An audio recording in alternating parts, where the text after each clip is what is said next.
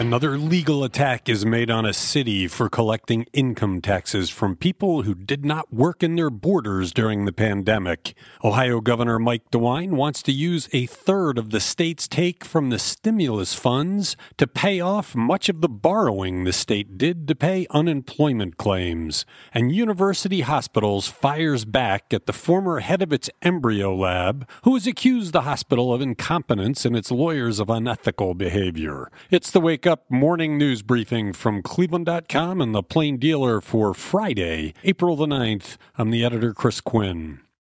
We have another attack on a city for collecting income taxes during the pandemic while an employee worked remotely outside the city. This time, the remote work was done in Philadelphia. The Buckeye Institute on Thursday sued the city of Cleveland for continuing to collect income taxes from a doctor who has worked from home in Pennsylvania for more than a year. The suit asks the Cuyahoga County Common Pleas Court to declare unconstitutional a state state law that allowed Cleveland to continue to collect income taxes from former commuters during the coronavirus pandemic. The filing comes a day after Columbus settled one of several similar cases filed by the conservative think tank. On Wednesday, attorneys for Columbus auditor Megan Kilgore agreed to honor Westerville resident J. Eric Dennison's request for a refund on taxes withheld for Columbus while he worked outside the city. The Cleveland case was filed on behalf of Manal Morsy, who commuted to her job in Cleveland prior to the pandemic, staying during the week and returning home on weekends.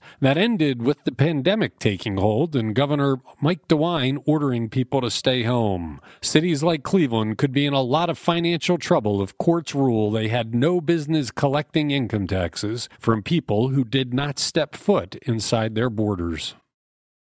Ohio Governor Mike DeWine said Thursday that Ohio should use more than 1 billion of what the state will get from the latest federal coronavirus relief bill to help pay back a federal loan the state got for its unemployment compensation fund. Ohio owes about 1.46 billion dollars after borrowing during the height of the coronavirus to pay surging unemployment claims. The 1.9 trillion dollar federal American Rescue Plan signed last month by President Joe Biden will send the state government more than 5 billion over the next 2 years, with a similar amount going to local governments. While saying he wouldn't have voted for the bailout bill, DeWine also has mentioned possibly using the money to pay for expansions of broadband internet in underserved areas.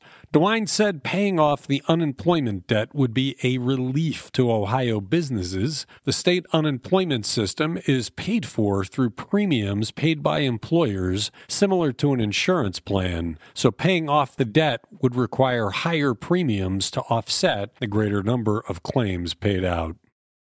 University hospitals fired back this week by denying allegations made by the former director of the Ahuja Medical Center Fertility Lab, who blamed administrators and staff for a freezer accident that rendered 4,000 embryos and eggs non viable in 2018. Attorneys for UH wrote in court documents that Dr. Andrew Bhatnager has severely distorted the record in an attempt to rewrite history and his role as lab director of the UH Fertility Center. The UH filings came days after Bhatnager submitted a 25 page affidavit that blasted UH employees and administrators for the malfunction. Bhatnager attributed the accident to staff members being ridiculously negligent, irresponsible, incompetent, and casual in their work ethics. Bhatnager's filings claimed an attorney from the law firm of Tucker Ellis, which represented the hospital, pressured him into withholding information during depositions. The documents also allege that the attorney urged a witness to delete a report on the lab. UH's filings this week called Bhatnager's filing page after page of salacious, misleading, and untrue factual allegations. UH said it acted with integrity in its handling of claims and negotiations with families and their lawyers.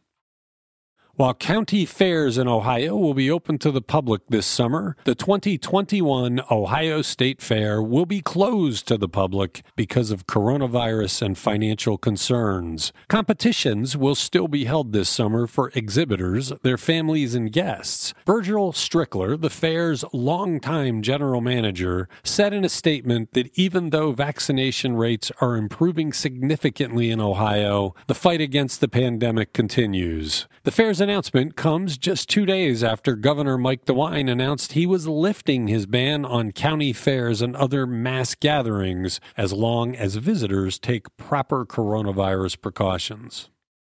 The orange barrel season is upon us, and Thursday, the Ohio Department of Transportation released a report on its 2021 projects for Northeast Ohio, including $679 million in new projects and about $800 million for construction that has already started. Across ODOT's 17 county Northeast Ohio region, the total active projects cost $1.5 billion, with more than $1.1 billion billion going to Cuyahoga County and six adjacent counties of Geauga, Lake, Lorain, Medina, Portage, and Summit. Statewide, the state is spending $1.92 billion. For Northeast Ohio, there are 186 new projects and 274 total active projects. They include 45 that are about safety, 104 roadway improvements, and 60 bridge improvements. 90% of the projects are about preserving the existing system, not adding to the freeway network. Thanks for listening to the Wake Up from Cleveland.com and the Plain Dealer. Enjoy the weekend and come on back Monday for another roundup of the news.